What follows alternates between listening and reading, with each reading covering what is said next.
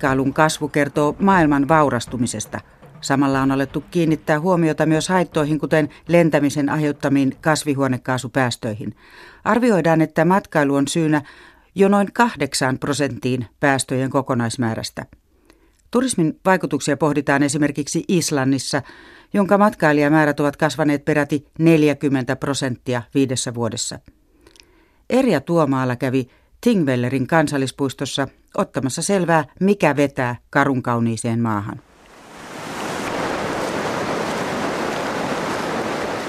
Sateisena ja myrskyisenä toukokuun lopun arkiaamuna vesiputous saa tässä Tinvellerin kansallispuistossa kuohua suhteellisen rauhassa. Räntää satelee ja ilma on vilpoinen. Kävijöitä on nyt vain muutamia kymmeniä. It's awesome. It's uh, my son used a good word for it. He uh, he described this as raw. Brian Burgess on poikansa kanssa Islannin matkansa ensimmäisessä kohteessa. Kansallispuisto on vuonna 1930 perustetun maailman vanhimman parlamentin ja Islannin valtion synnyin sija.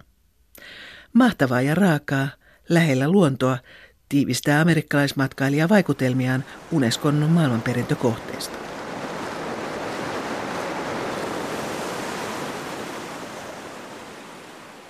Tingvellerin kansallispuiston johtaja Einar Sömutsen selvittää Islannin rakettimaista nousua maailmanluokan turistikohteeksi sisätiloissa. Pohjoismaidenkin vierailija voi yllättyä sääolojen nopeasta vaihtelusta. Even people who come from northern latitude, they, they are sometimes puzzled about the weather in Iceland. They, it surprises many people, even though they are from Sweden and Norway or Finland. They, like today, we yeah. are doing this interview here inside because it's so, so yeah, it's nasty outside. Islannin turismi on kasvanut viidessä vuodessa 40 prosenttia. Vulkaanisen saaren Ounon karhea luonto, viikinkisaagat, ponit, lampaat, tarinat peikoista ja haltioista kiinnostavat. But certainly in 2008, by just one economic collapse, certainly our currency was worth nothing. And Iceland became very affordable to visit. Islannin kruunu halpeni vuoden 2008 talouskriisin jälkeen. Ei ja tulivuori purkautui pari vuotta myöhemmin. Purkaus oli Islannille onni luonnononnettomuudessa. 300 000 asukkaan Islanti pysyi maailman otsikoissa viikkoja. Lieveilmiöistä huolimatta valtaosa islantilaisista suhtautuu edelleen melko myönteisesti matkailuun. Paikallisia harmittaa toisinaan esimerkiksi kävijöiden ajotyyli. When it comes to driving habits, they are driving, they are pulling off the road, stopping, and kind of maybe when they are just uh, blocking the road for the, the, the residents of the community. But in Kun talvioloja ei tunneta, liukkaus ja lumi aiheuttavat vaaratilanteita. Maisemasta hurmaantunut matkailija pysäyttää kieloista huolimatta ajokaistalle tai tukkii risteyksen asukkaalta. Yleisesti ottaen turistivirrat ovat kuitenkin toistaiseksi hallittavissa. Ja jos matkailijat katoaisivat, tiet aurattaisiin huomattavasti harvemmin. Strand er raunverulega mjög fyrir, fyrir landið fjárhanslega.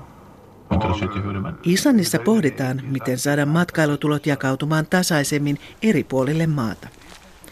Nyt valtaosa matkailijoista vierailee päivämatkan päässä pääkaupungista Reykjavikista ja ajaa runsaan 200 kilometrin mittaisen kultaisen ympyrän.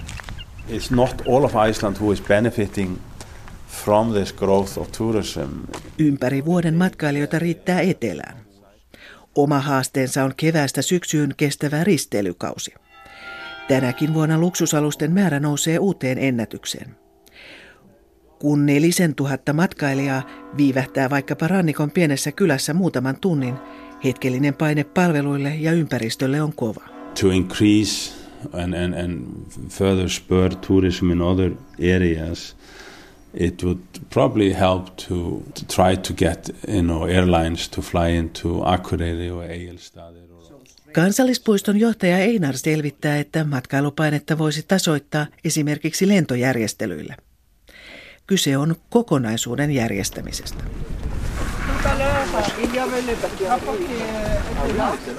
Tingvellerin käräjäpaikalla sade yltyy.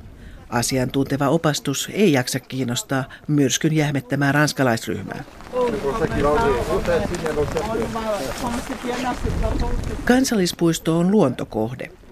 Sen 230 neliökilometristä matkailijat tarpovat yhdellä nurkalla muutamalla neliökilometrillä.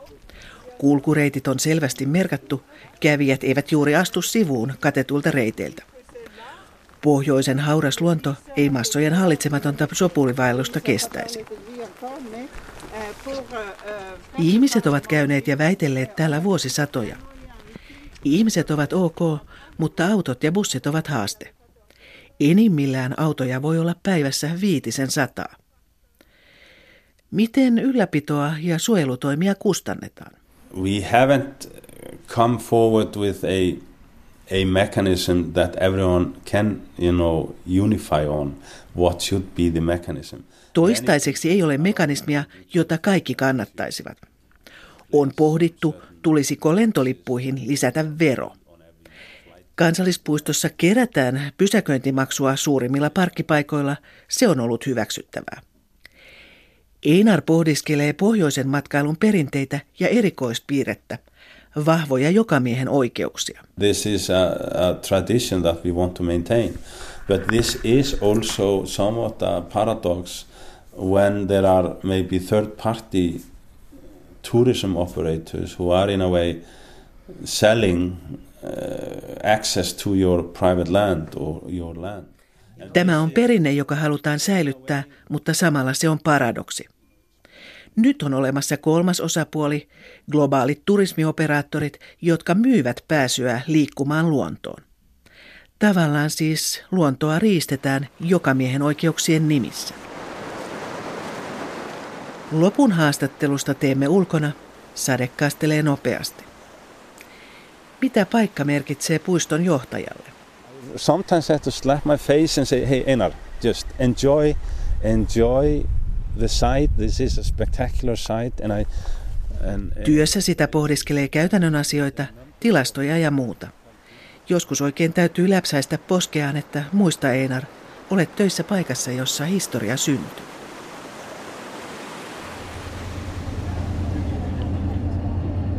Matkailun seurauksia pohditaan myös Suomessa, esimerkiksi Suomen linnassa, joka on yksi maamme seitsemästä maailmanperintökohteesta. Lautta kuljettaa kesäpäivänä tiivistä vierailijavirtaa Helsingin keskustasta. Merilinnoituksen kävijämäärä on kivunnut jo miljoonaan vuodessa. Olemme nyt Suomenlinnassa, joka on varmasti Suomen suosituimpia turistikohteita ja kanssani on Suomenlinnan hoitokunnan kehittämispäällikkö Petteri Takkula. Minkälaista kesää Suomenlinnaan odotetaan? No Suomenlinna odotetaan niin kuin tavallista niin hyvin vilkasta kesää, että Suomenlinnassa käy nykyään entistä enemmän ö, ihmisiä talvella, mutta, mutta kyllä tämä kesä on niin kuin ihan selvästi meidän suosituinta aikaa, varsinkin heinä ja elokuu. Tämän 20, viimeisen 20 vuoden aikana Suomenlinnan kävijämäärät on noussut, noussut jostain niin kuin 600 000 miljoonaan. Ja, ja tota, samaaikaisesti niin kuin tässä kävijäprofiilissa on tapahtunut iso muutos. Et 20 vuotta sitten yli puolet kävijöistä oli kotimaisia, tyypillisesti helsinkiläisiä virkistysmatkailijoita, ja alle kolmannes oli sitten tota, ulkomaisia matkailijoita. Nyt tämä suhde on ihan toisin päin. Yli miljoona kävijää vuodessa. Miten Suomenlinna kestää sen? Aiheutuuko siitä haittavaikutuksia myös? Tietenkin niin kuin matkailu kuluttaa myöskin kohdetta, että, että matkailu täytyy hallita ja täytyy löytää matkailuelinkeinon kanssa sellaisia yhteisiä ratkaisuja siitä, että miten tämä on kestävällä pohjalla. Että Suomenlinnassa on laadittu erillinen kestävä matkailustrategia, johon kaikki meidän kumppanit on sitoutunut ja jota niin kuin koko aika sitten niin kuin yritetään muistuttaa ja jalkauttaa ja toimenpideohjelmaa niin kuin viedä läpi, jotta niin kuin pidettäisiin huolta siitä, että ei niin kuin ryöstöviljellä kohdetta, vaan niin kuin pidettäisiin huolta siitä, koska se on meidän arvokasta omaisuutta. Omaisuudesta kannattaa pitää hyvää huolta. Tänä kesänä on puhuttu jonkun verran siitä, että Suomenlinnaan harkittiin pääsymaksun käyttöönottoa ja tuli sellainen kuva, että täällä on esimerkiksi aika paljon roskia. Oliko tämä roskaaminen yksi syy siinä tämän pääsymaksu tutkinnan takana? No ei se oikeastaan se roskaaminen siinä ollut syynä, vaan niin kuin yleensä tämä matkailun kasvu. Että mietittiin sitä, että, että mikä se rahoitusrakenteen tulisi olla. Pitäisikö se tätä Suomenlinnan kunnossapitoa ja esittelyä rahoittaa nimenomaan niin kuin sellaisen pääsymaksun kautta, joka tulisi jotenkin suoraan esimerkiksi Suomenlinnan hoitokunnan kassaan tai lauttamaksun kautta Suomenlinnan hoitokunnan kassaan. Mutta tällä hetkellä meillä on ihan toimiva järjestelmä, jossa meidän rahoituksesta yli puolet tulee omarahoituksen kautta meidän vuokratuloista, joita me saadaan asukkailta ja, ja liiketilavuokralaisilta, työhuonevuokralaisilta ja kokoisin juhlatilojen asiakkailta. Ja sitten niin vajaa puolet tulee sitten niin kuin julkisena rahoituksena että kaiken kaikkiaan tämä on hirveän hyvä bisnes, koska tämä liiketoimintaympäristö toimii silleen, että Helsinkiin jää moninkertaisesti niin paljon rahaa kuin mitä julkista varo, julkisia varoja joudutaan käyttää toiminta- ja investointimäärärahoihin Suomen linnaan. Petteri Takkula, sanoit, että hyvä bisnes, mutta voiko turismimäärä jossain vaiheessa kasvaa liian suureksi? Tai miten sitä sietokykyä sitten voi mitata tällaisessa paikassa kuin Suomenlinna? Meillä niin kuin esimerkiksi ekologisen kestävyyden kannalta niin, tai luonnon kestävyyden kannalta niin yksi kriittisimpiä kohtia on noin hiekkavallit. Ja niiden päällä kulkee vallipolku ja sen vallipolun niin kuin kestoa me mitataan, että kuinka paljon se kuluu sieltä reunoiltaan. Ja, ja silloin niin kuin kyse ei ole siitä, että me mitataan, että kuinka moni ihminen siinä kävelee, vaan sitä, että mikä se vaikutus on. No onko ne vallikäytävät kärsineet tästä kävijämäärästä? No me tehtiin siellä nyt iso remontti siellä vallipoluilla ja se mittaaminen on nyt aloitettu, että me niin kuin tavallaan luotiin nyt se, niin kuin se lähtömittauspiste. että nyt me aletaan niin kuin tarkasti sitten mittaamaan sitä, että miten se käyttö vaikuttaa sitten siihen vallipolkuun. No miten sitten ulkomaiset turistit? Että on vähän ehkä semmoinen kauhukuva, että miljoona kiinalaista tulee joka paikkaan ja eikä ole ihan nämä säännöt hallussa. Niin miten tällaisia suuria kiinalaismääriä esimerkiksi hallitaan täällä? No, meillä on tietenkin ihan tuo perusmatkailuneuvonta, niin meillä on esitteet, nettisivut, kaikki muut tällaiset. Meillä on muistaakseni yhdeksällä eri kielellä.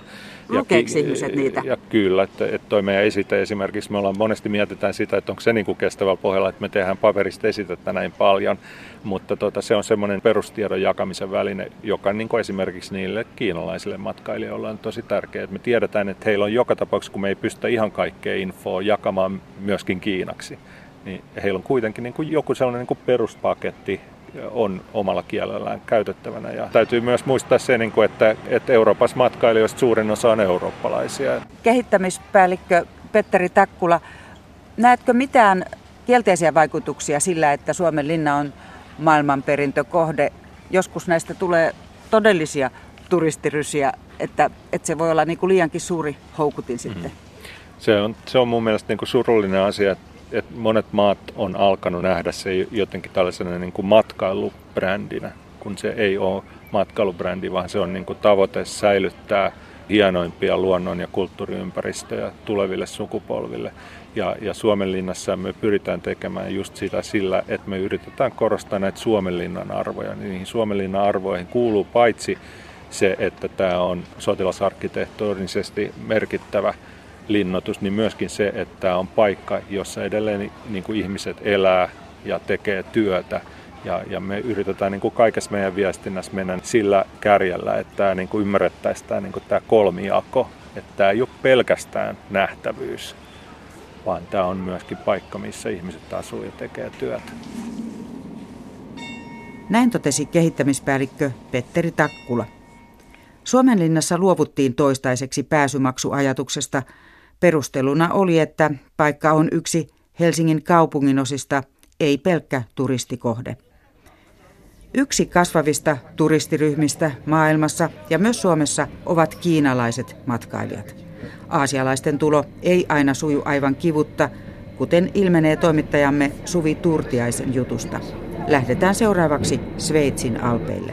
Ladies and gentlemen, welcome aboard. Your engine driver, Misha Dale. Journey to Jungfraujoch will take 35 minutes with the stop at the Jungfrau Eismeer. Uh, wish you pleasant journey.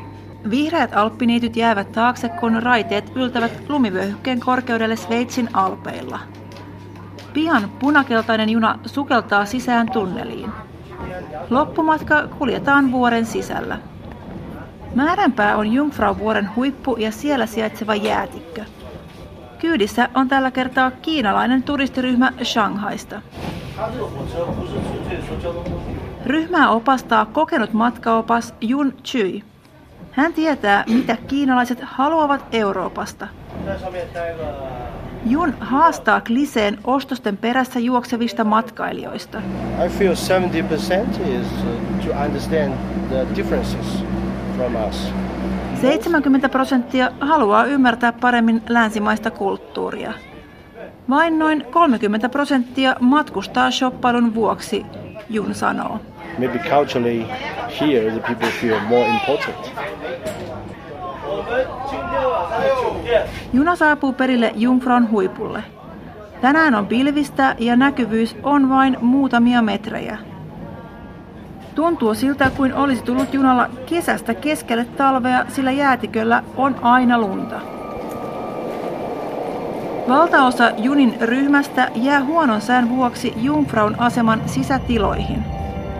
Sinne on rakennettu matkailijoille todellisuuden kanssa kilpaileva tekomaailma. On vilkkuvia valoja, jäähän upotettuja pehmoleluja ja erilaisia sveitsiläiskliseitä. Kiinalaisturistit kuvavatkin niitä vuoristomaiseman sijaan. Musiikki kutsuu tunneliin, joka johtaa jäätiköllä sijaitsevaan toiseen rakennukseen. Sen huipulla lähes 4000 metrin korkeudessa sijaitsee kellokauppa. Tämä kauppa on monen kiinalaisturistin pääkohde Sveitsissä ja moni käyttää siellä keskimäärin 5000 euroa. Kuulostaa suuruuden hullulta, mutta kellokauppa jäätiköllä on vasta alkua. Jungfraulle kulkevan junaradan omistavan yhtiön toimitusjohtaja Urs Kessler haluaa rakentaa nyt vuoren ympärille lisää. All right, okay, okay. So you can just put your bags here. I will help you. I will show you in a minute, okay? Seuraava suurprojekti on uusi kondolihissirata. Kessler uskoo nimittäin, että pian idästä tulee ryntäys uudenlaisia matkailijoita. Kiinalaisia, jotka haluavat hiihtää. Pekingissä pidetään vuonna 2022 talviolympialaiset ja Kiinan johto haluaa siihen mennessä paljon uusia talviurheilijoita. I don't know if it's true. Uh, I, it's hard to believe.